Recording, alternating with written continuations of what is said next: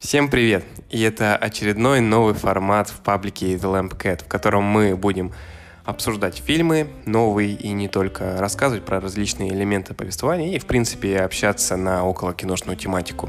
А мы — это я, Влад, и мой постоянно приглашенный гость Света. Всем привет! Свету вы могли уже видеть в некоторых постах в этом паблике. Почему мы, собственно, решили вообще записывать какой-то подкаст? Не так давно мы посмотрели фильм «Братьев Савди. Неограненные драгоценности». И так вышло, что по просмотру у нас сложилось абсолютно диаметрально полож... противоположные впечатления о фильме. Свете фильм в целом понравился, мне нет, и, в общем, это все вылилось в то, что мы час или даже полтора, наверное, обсуждали какие-то спорные моменты, которые есть в фильме, безусловно. Ну, я не скажу, что он мне прям понравился, просто я встала на сторону защитника. Влад его очень сильно... Даже не знаю, какое слово выбрать. Что ты, Влад? Хайл. Хайл, да. Я очень сильно хайл этот фильм. Вот. И в результате мы подумали, что, возможно, наше обсуждение будет кому-то интересно, и решили записать подкаст. Вот. А, собственно, тема сегодняшнего нашего эфира будет сюжетные повороты на то, как они хорошо встроены в повествование и вообще про сам феномен. Сразу оговорюсь, что, естественно, такая тематика подразумевает большое количество спойлеров, поэтому в тайм-кодах будут прописаны все фильмы, в принципе, на которые мы будем ссылаться и о которых рассказывать, но, тем не менее, будьте осторожны, если что-то из этого не смотрели.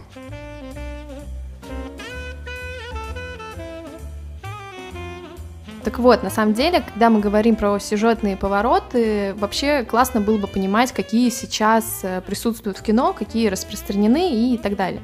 Одним из э, наиболее часто встречающихся твистов является персонажный, когда один из героев фильма выдает себя за кого-то другого, и его истинная суть открывается в конце, либо реже в середине фильма.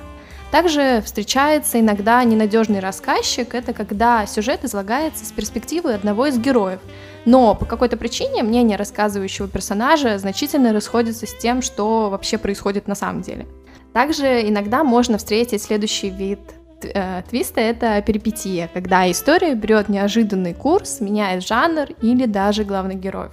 Ну и последнее, о котором вообще хотелось бы сегодня поговорить, это анагноризис, достаточно такое умное слово, которое практически значит следующее — когда зрители, главный герой, одновременно открывают для себя что-то, что в корне переворачивает вообще все, что было показано до этого на экране, и вообще, что главный герой знал до этого самого момента. Но я думаю, что мы, наверное, так дотошно не будем концентрироваться на всей этой классификации и просто поговорим про наиболее яркие примеры использования данного приема. Вот, Влад, э, например, что тебе первое приходит на ум, когда ты слышишь, слышишь слово «твист»? У меня слово «твист» исторически так сложилось, что оно намертво ассоциируется с э, фильмом Шьямалана «Шестое чувство». На самом деле, это самый, наверное, заезженный фильм, который попадает во все возможные топы фильмов с неожиданным концом. Но, тем не менее, я не могу о нем не сказать, потому что считаю, что именно этот фильм дал какой-то второй или, может быть, даже третье дыханию сюжетным поворотам в фильмах. И если отсылаться к той классификации, которую ты только что привела, то этот фильм можно отнести к анагноризису, то есть э, сюжетный твист заключается в том, что герой Брюса Уиллиса весь фильм не знает, что он призрак. И на самом деле это очень классно показано, но, к сожалению, я с самого начала знал, чем все закончится, и знал главную соль всего фильма, поэтому можно сказать, что мой первый просмотр сразу же был вторым, так как я старался с самого начала примечать какие-то пасхалки, какие-то знаки, которые могут намекать на развязку фильма. И на самом деле их здесь не то чтобы много, но тем не менее они есть. Например, это сцена, когда герой Брюса Уиллиса встречается со своей э, женой в ресторане. Да, конечно, при первом просмотре, наверное, можно сказать, что они просто холодны друг другу и у них какая-то очередная ссора. На самом деле, когда ты знаешь, что персонаж Брюса Уиллиса призрак, тебе кажется все это более логичным. И это на самом деле, наверное, такая изюминка и такая прям интересная деталь в этом фильме, когда не показывают абсолютно левую руку с кольцом у Брюса Уиллиса. Потому что это кольцо находится у жены, так как ее муж мертв. И для этого специально Брюс Уиллис переучился писать правой рукой, так как сам актер является левшой. Мне кажется, это очень интересная деталь, которая э, подчеркивает проработанность какого-то сценария и вообще показывает серьезность намерений Шьямалана, чтобы подготовить зрителя. И вот, найдя такие вот э, интересные пасхалочки и намеки, всегда интересно пересмотреть второй раз конкретно такие подсказки играют ключевую роль, когда мы говорим про именно про сюжетные повороты, потому что вот как ты сказал про такую серьезную подготовку в шестом чувстве, этого, именно такой проработки деталей не хватает огромному количеству фильмов, которые тоже пытаются вот так паразитировать на этом успехе Шьямалановского шестого чуда. Чуда. Ну, давайте говорить все своим языком. Шестое чувство — это правда чудо в мире кино. Вот, ладно. На самом деле, что я хотела сказать, э, потому что после Шьямалана возникло вот это какое-то безумное количество фильмов, которые просто вставляют твист ради твиста и не задумываются о том, что зрителю нужно оставить, не просто нужно, а необходимо оставить эти подсказки, чтобы твист в конце фильма был логичным. И если шестое чувство это вот хороший пример, то есть такой фильм «Иллюзия обмана», который вышел, по-моему, в 2016 году, который является именно вот таким м- антипримером, как, сдел- как сделать твист. Что я имею в виду? Здесь противопоставление шестому чувству на протяжении всего фильма нам не дают ни одной подсказки. Я понимаю, что, наверное, режиссеры и сценаристы фильма просто боялись, что сейчас они где-то здесь намекнут, где-то здесь, и зритель как бы раньше времени придет к ну, какому-то заключению и таким образом себе обломает весь прикол ну, сюжетного поворота, который случается в конце фильма. Но идея в том, что без этих подсказок твист, который случается в конце, оказывается абсолютно абсолютно неубедительным, я бы сказала, и тем самым удовлетворение ты от него также не получаешь. Сюжет фильма, он повествует о фокусниках, которых собирает какой-то неизвестный орден или что-то подобное, и они совершают какие-то ряд каких-то фокусов очень провокационных. Естественно, их деятельность привлекает внимание полиции, и в данном случае следствие о их деятельности ведет маршал, его играет Марк Руффало, всеми известный Халк. Вот, и он гоняется весь фильм, а потом в конце фильма оказывается, что он и есть тот человек, который собрал этих фокусников. Но что интересно, в, в, в течение всего фильма Марк Руффало не дает нам понять ничем, что он как-то замешан в этом деле. В моменты, когда его никто не видит, он ведет себя все равно как маршал, и совершает также действия, которые он бы никогда не сделал, если бы он был в курсе всего этого замысла. Таким образом, у нас получается твист ради твиста. Да, я абсолютно с тобой согласен. И вот раз ты заговорила про Марка Руффало, сразу тоже вспомнил про «Остров проклятых» Скорсезе, где Марк Руффало играет одного из врачей, э, лечащих героя Леонардо Ди Каприо. И я почему вспомнил этот фильм? Потому что, мне кажется, Скорсезе даже подошел более скрупулезно к вопросу намеков и подсказок, как, собственно, и Нолан в своем «Престиже». Они оставляли намного более точные и на более, более незаметные подсказки, чем Шьямалан в «Шестом чувстве». Все-таки я слышал очень много мнений, что э, «Шестое чувство» переоценено, и что, в принципе, твист читается, но, ну, я так не считаю, но, тем не менее, я видел такое мнение. А вот по поводу «Острова проклятых» и «Престижа» Нолана я таких претензий абсолютно не видел, или они были прям, ну, в подавляющем меньшинстве. То есть они играют настолько умело со зрителем, настолько умело э, расставляют ловушки, что ты даже заметив их, никогда не подумаешь. Вот, например, э, взять стакан с водой из «Острова проклятых». Э, есть один момент, когда допрашивают э, одну из э, лечащихся в психиатрической больнице, и она делает вид, что пьет из стакана. Но на самом деле стакана в ее руках нет. И тут может быть два пути либо ты вообще не замечаешь этого, потому что а почему ты должен это заметить? Собственно, это сделано так, чтобы ты не заметил. А если ты это и замечаешь, то, в принципе, это у тебя не возникает никаких вопросов, потому что, ну, это сумасшедшая, и она вполне может просто так сделать зачем-то. И, то есть, как бы, такие удобные моменты, такие удобные ситуации, из-за которых у тебя не возникает никаких подозрений, это, на мой взгляд, признак мастерства и режиссера, и сценариста. У тебя первое, что приходит э, на ум, когда ты слышишь слово твист, это ну, шестое чувство Шеймалана. У меня это психа Альфреда Хичкока, потому что, ну, во-первых, сам по себе фильм это просто супер-мега новаторский на тот момент. Даже сейчас, мне кажется, его можно разбирать по кадрам и все равно находить что-то новое вот, и учиться чему-то новому. Но что я хотела сказать, в данном фильме сразу происходит два сюжетных поворота. Первый в середине фильма, когда главную героиню убивают. И у нас история из похищения денег превращается в убийство и его расследование. И, ну, если просто подумать, что главного героя в середине фильма до Хичкока, я могу ошибаться, не убивал еще никто. И вроде бы после такого сюжетного поворота ты уже ожидаешь, что ну ладно, наверное, уже все случилось. На первый план выходит Норман Бейтс, мы следим за расследованием убийства, мы подозреваем кого-то, следим за сестрой и возлюбленным Мэрион, которая является главной героиней, которая как раз была убита. Но в конце фильма у нас происходит персонажный твист. То бишь Норман Бейтс, когда он появляется в середине фильма, мы на него смотрим и воспринимаем его как такого мягкотелого, маменького, маменького сынка.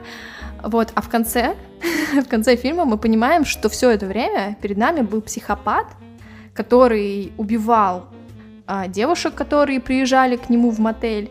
И, естественно, помимо того, что он просто убийца, у него еще нездоровая... Психика нездоровая, да, психика и то, что его мать полностью завладела его, а, его головой и на протяжении всего, на самом деле, на протяжении второй части фильма мы видели, что Норман Бейтс под управлением, не знаю, своей матери совершал все эти убийства. Стоит оговориться, что не под управлением своей матери, а это вторая его личность, это его мать. То есть у него в голове живет две личности, сам Норман Бейтс и его мать. И именно под влиянием второй личности матери он совершал эти убийства. Да, на самом... просто создается впечатление, как будто какая-то Не... была женщина, его мама, которая им управляла. Ну, на самом деле, в фильме как будто бы так и кажется, что, типа, в фильме существует какой-то еще один персонаж, ну, то бишь его мать, которая на него там ругается и все дела. Ну, и мы как будто бы сначала думаем, что это она совершила убийство, а потом вот как раз происходит этот сюжетный твист, что все это время в роли матери был сам Норман Бейтс. Да, ты правильно сказал, что это его вторая личность, и здесь в ходе психок еще показано, что если в начале, ну, точнее, в середине фильма, в начале второй части, можно сказать, потому что это уже как бы отдельная такая история получается, а, Норман Бейтс, это его мать это была его второй личностью, то в самом конце фильма мы понимаем, что мать полностью завладела личностью Нормана Бейтса, и теперь Норман Бейтс равно его мать. Да, согласен с тобой, согласен. И да, говоря, конечно, о Хичкоке, хочется сразу вспомнить, как он при показе этого фильма боролся со спойлерами, потому что ведь чем больше твистов в твоем фильме, тем больше вероятность напороться на какой-то из спойлеров. Первый или второй, неважно. Они оба очень важны для фильма. И если сейчас в эпоху интернета можно найти абсолютно любую информацию и можно прочитать случайно в виде шутки, как я недавно с доводом сделал в Твиттере, какой-то спойлер, то в, в доинтернетную эпоху, во времена Хичкока, он перед показом, перед премьерой выкупил все экземпляры книг, на основе которой был написан сценарий для фильма. И тем самым предотвратил то, что многие читатели и в последующем зрители могли разочароваться или что-то себе проспойлерить заранее. А Альфред Хичкок еще перед показом в кинотеатрах сделал такое условие, что опоздавших зрителей он не пускает в кинотеатр. И на самом деле в этом есть логика. Все-таки я считаю, что главный твист — это второй. Он как бы такой прям... Если первый просто на неопытности э, зрителей, что такого в кино типа не было, то второй это именно как такой сюжетный твист, который прям ломает голову твою маленько. Поэтому второй зависит от первого, а первый, в свою очередь, зависит от э, экспозиции, которая длится половину хронометража. Поэтому, пропустив что-то маленько в муторной экспозиции, маленько, может даже медлительной, ты рискуешь обломаться в момент появления первого твиста. Поэтому такое действие вполне себе оправдано. на мой взгляд. На самом деле, то, что зрители теперь уже не имели возможность приходить, когда им там захочется, они приходили заранее, вставали в очереди перед кинотеатрами, и таким образом создавалось вот это впечатление, что ажиотажа на эти сеансы фильма «Психо». Таким образом, мне кажется, это тоже помогло именно прокату фильма, тем самым, что увеличилось количество людей, которые хотели его посмотреть. На самом деле, нужно также сказать, что до «Психа» тоже были, конечно же, свои фильмы с сюжетными поворотами. Так, в 1941 году выходит «Гражданин Кейн», после которого фраза ну, розовый бутон или бутон розы в некоторых переводах э, стала своего рода спойлером. И если, может быть, гражданин Кейн не всем знаком, потому что это достаточно старый фильм, то фильм Финчера «Бойцовский клуб», я думаю, что многие смотрели. Да, к слову, если отсылаться к той классификации, которую ты привела в самом начале нашего подкаста, то можно, наверное, сказать, что и «Бойцовский клуб», и «Гражданин Кейн», в принципе, можно отнести к ненадежному рассказчику, потому что главный твист как раз э, выходит из этого всего. Ну, на самом деле, мы с тобой еще, когда просто обсуждали, ты сказал, что его также можно и к персонажному да. твисту потому что... Ну, это именно в бойцовском клубе, потому что да. там, это два в одном, да, согласен, согласен. Поэтому мы, наверное, с самого начала решили, что не будем следовать именно классификации, потому что иногда встречаются такие моменты, где очень такая противоречивая ситуация, и непонятно, к какому из э, тип видов можно отнести данный, данный твист. Мы сейчас поговорили в основном про фильмы, исключение иллюзии обмана, которые вышли значительно давно, до 2010 года. И сейчас интересно обсудить то, как вообще поживают фильмы с подобным элементом повествования в нынешнее время, в последние пять лет. Свет, у тебя есть что сказать на этот счет? На самом деле сейчас из-за того, что многие режиссеры вставляют твист вообще ради твиста, то зритель, э, уже садясь смотреть фильм, понимает, что его, наверное, сейчас что-то ждет и пытается предвосхитить этот момент. Таким образом, удовлетворение от вот этого сюжетного поворота в конце, либо иногда в середине фильма, оно стирается и не приносит тех эмоций, которые должно. Поэтому некоторые режиссеры, зная такой, такой, как сказать, особенности зрителя, возможно, быть типа умнее режиссера, они придумывают свои такие фишечки. И вот в фильме южнокорейского режиссера, фильм называется «Служанка», происходит следующее, что тоже встречается так называемый двойной твист. Привет Хичкоку опять передаем. Но интересно в данном фильме из-за того, что э, режиссер играет со временем, и он сначала показывает э, сюжет от э, лица одной героини, потом возвращается обратно во времени и показывает тот же самый а, промежуток времени уже от лица другой главной героини. Из-за этого получается, что в фильме присутствует двойной твист, но этот двойной твист происходит в одно и то же время — я знаю, что, наверное, непонятно звучит. Немножко, наверное, сюжет расскажу, чтобы было просто понятней. Это очень классный фильм, я его на самом деле советую всем, но сюжет сложно сейчас будет объяснить, извините. Возможно, будет скучно. Во-первых, фильм поделен на три части. И в первой половине фильма у нас на первый план выходит э, жизнь служанки, она поступает на службу к японской богатой девушке, которую зовут Хидеку, и... Но на самом деле мы-то знаем, нам-то показывают, что эта служанка э, замешана в таком криминальном действии, которое придумал мужчина, который на этой японке хочет жениться, и он э, платит э, данной служанке, чтобы та втерлась в доверие к своей хозяйке и всеми способами помогала этому мужчине влюбить в себя японку. Но, конечно, этот мужчина не очень хочет жить вместе с этой японкой. Он ее планировал после того, как они вот прям поженятся, сразу ее отправить в сумасшедший дом. Вот, вот такой замес. Но Интересно следующее, что все действительно идет по плану, по плану, и потом мы вроде бы вместе все втроем, этот мужчина, Хидеку и ее служанка подъезжаем к сумасшедшему дому, и происходит следующий сюжетный твист, что в сумасшедший дом попадает не Хидеку, а сама служанка. И ты после этого такой сидишь, ну и как это произошло? И ответ на это кроется уже во второй части. Во второй части у нас показывается вся та же история, только уже от лица Хидеку. Оказывается, что все, что было показано в первой части, это был план самой Хидеку. После женитьбы на сумасшедший дом под ее именем отправляется а, данная бедная девочка, а Хидеку вместе с э, мужем убегают. Это все было сделано, потому что, ну, там были проблемы семейные, очень жесткие. Она хотела убежать от своего дяди. Вот. И следующий твист состоит в том, что на протяжении всего на протяжении всего второго, второй части нам показывается, что Хидеку проникается теплыми чувствами или даже любовью к своей служанке, и она понимает, что она не хочет, чтобы служанка пострадала в ходе этого плана. Она сообщает служанке о том, что будет, и таким образом у служанки появляется время, чтобы, а, чтобы подготовиться к своему заточению в сумасшедший дом. И в связи с этим, вот именно тот самый момент, когда служанка попадает в сумасшедший дом, она уже знает, что это все запланировано, и то есть просто в первый раз, после первой половины фильма мы думаем, что это для нее неожиданность, а когда мы возвращаемся к этой же, этому же моменту во второй раз, мы понимаем, что все так и должно быть.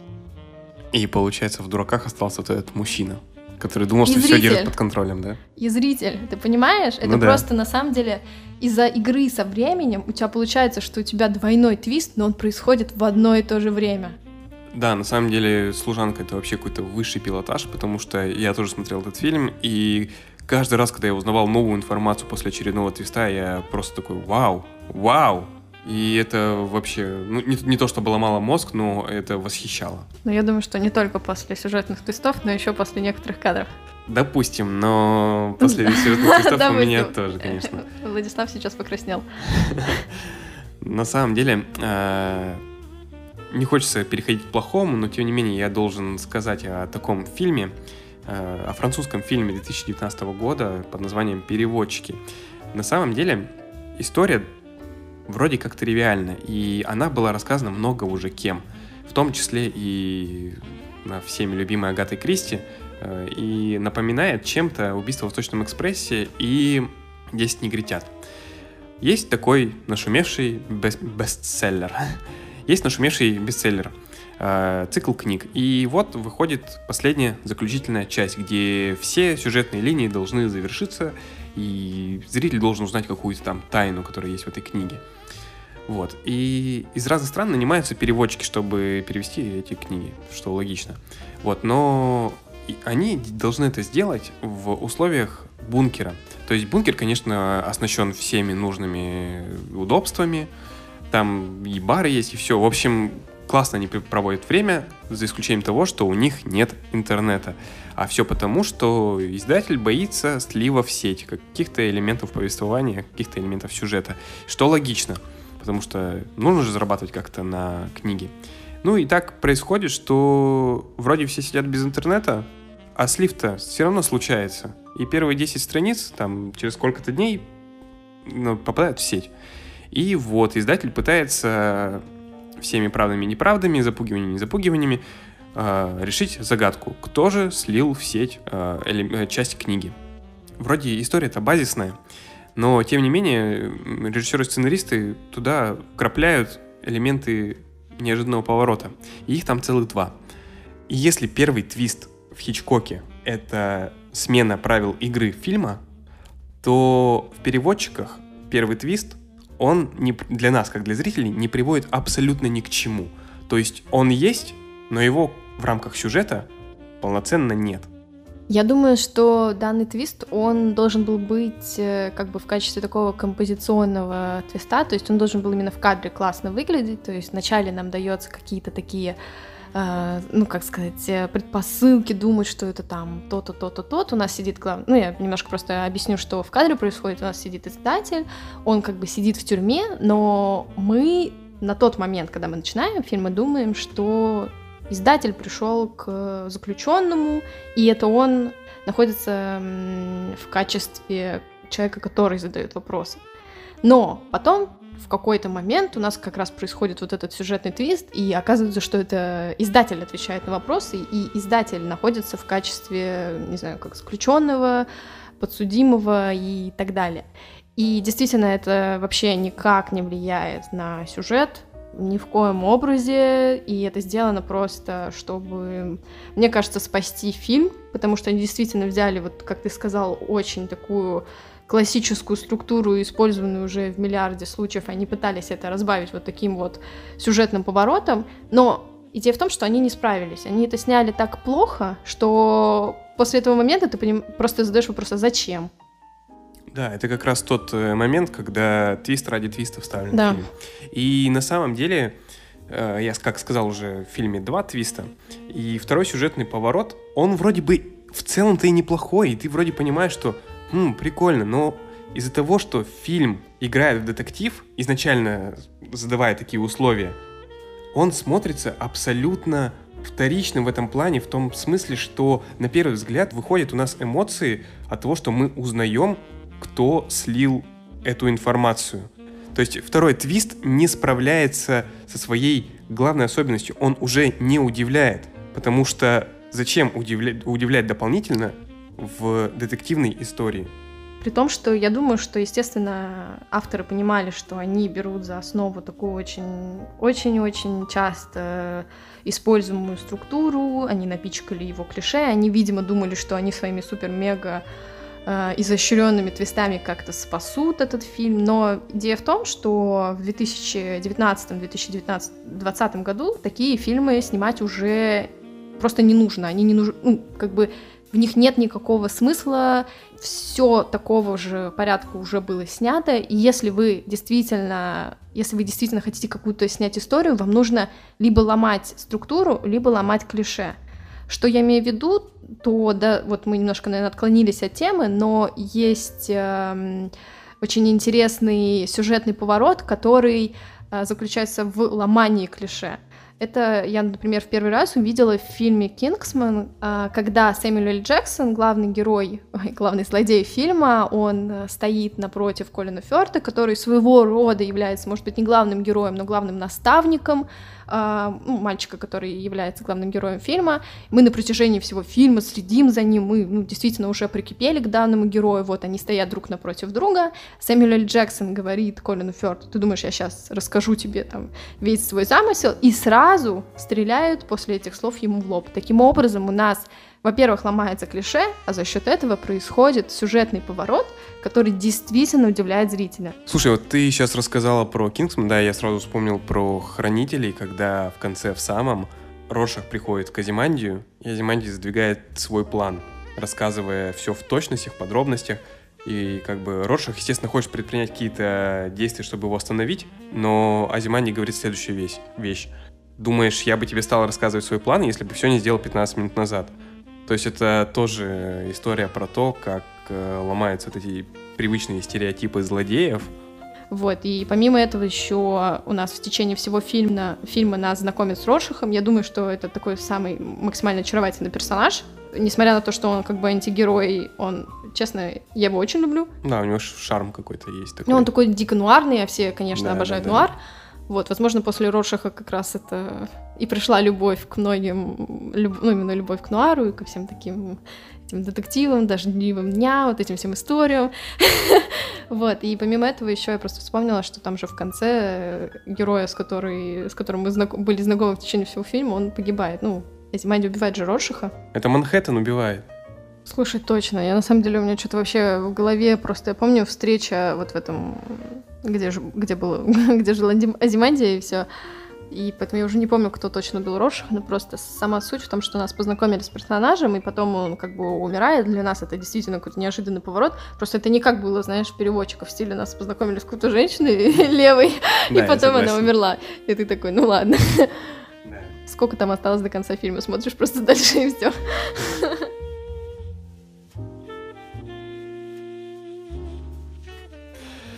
Я предлагаю на этой оптимистичной ноте про хранителей и про величие хранителей как фильма, как э, того, что Зак Снайдер снял действительно хороший фильм. Я предлагаю закончить наш пилотный какой-то выпуск и... Вымученный пилотный выпуск. Вымученный пилотный выпуск, потому что это было на самом деле непросто. Для вас сейчас дает хорошая версия.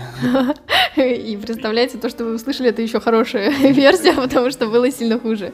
Да, все, всем спасибо, что послушали. Всем пока.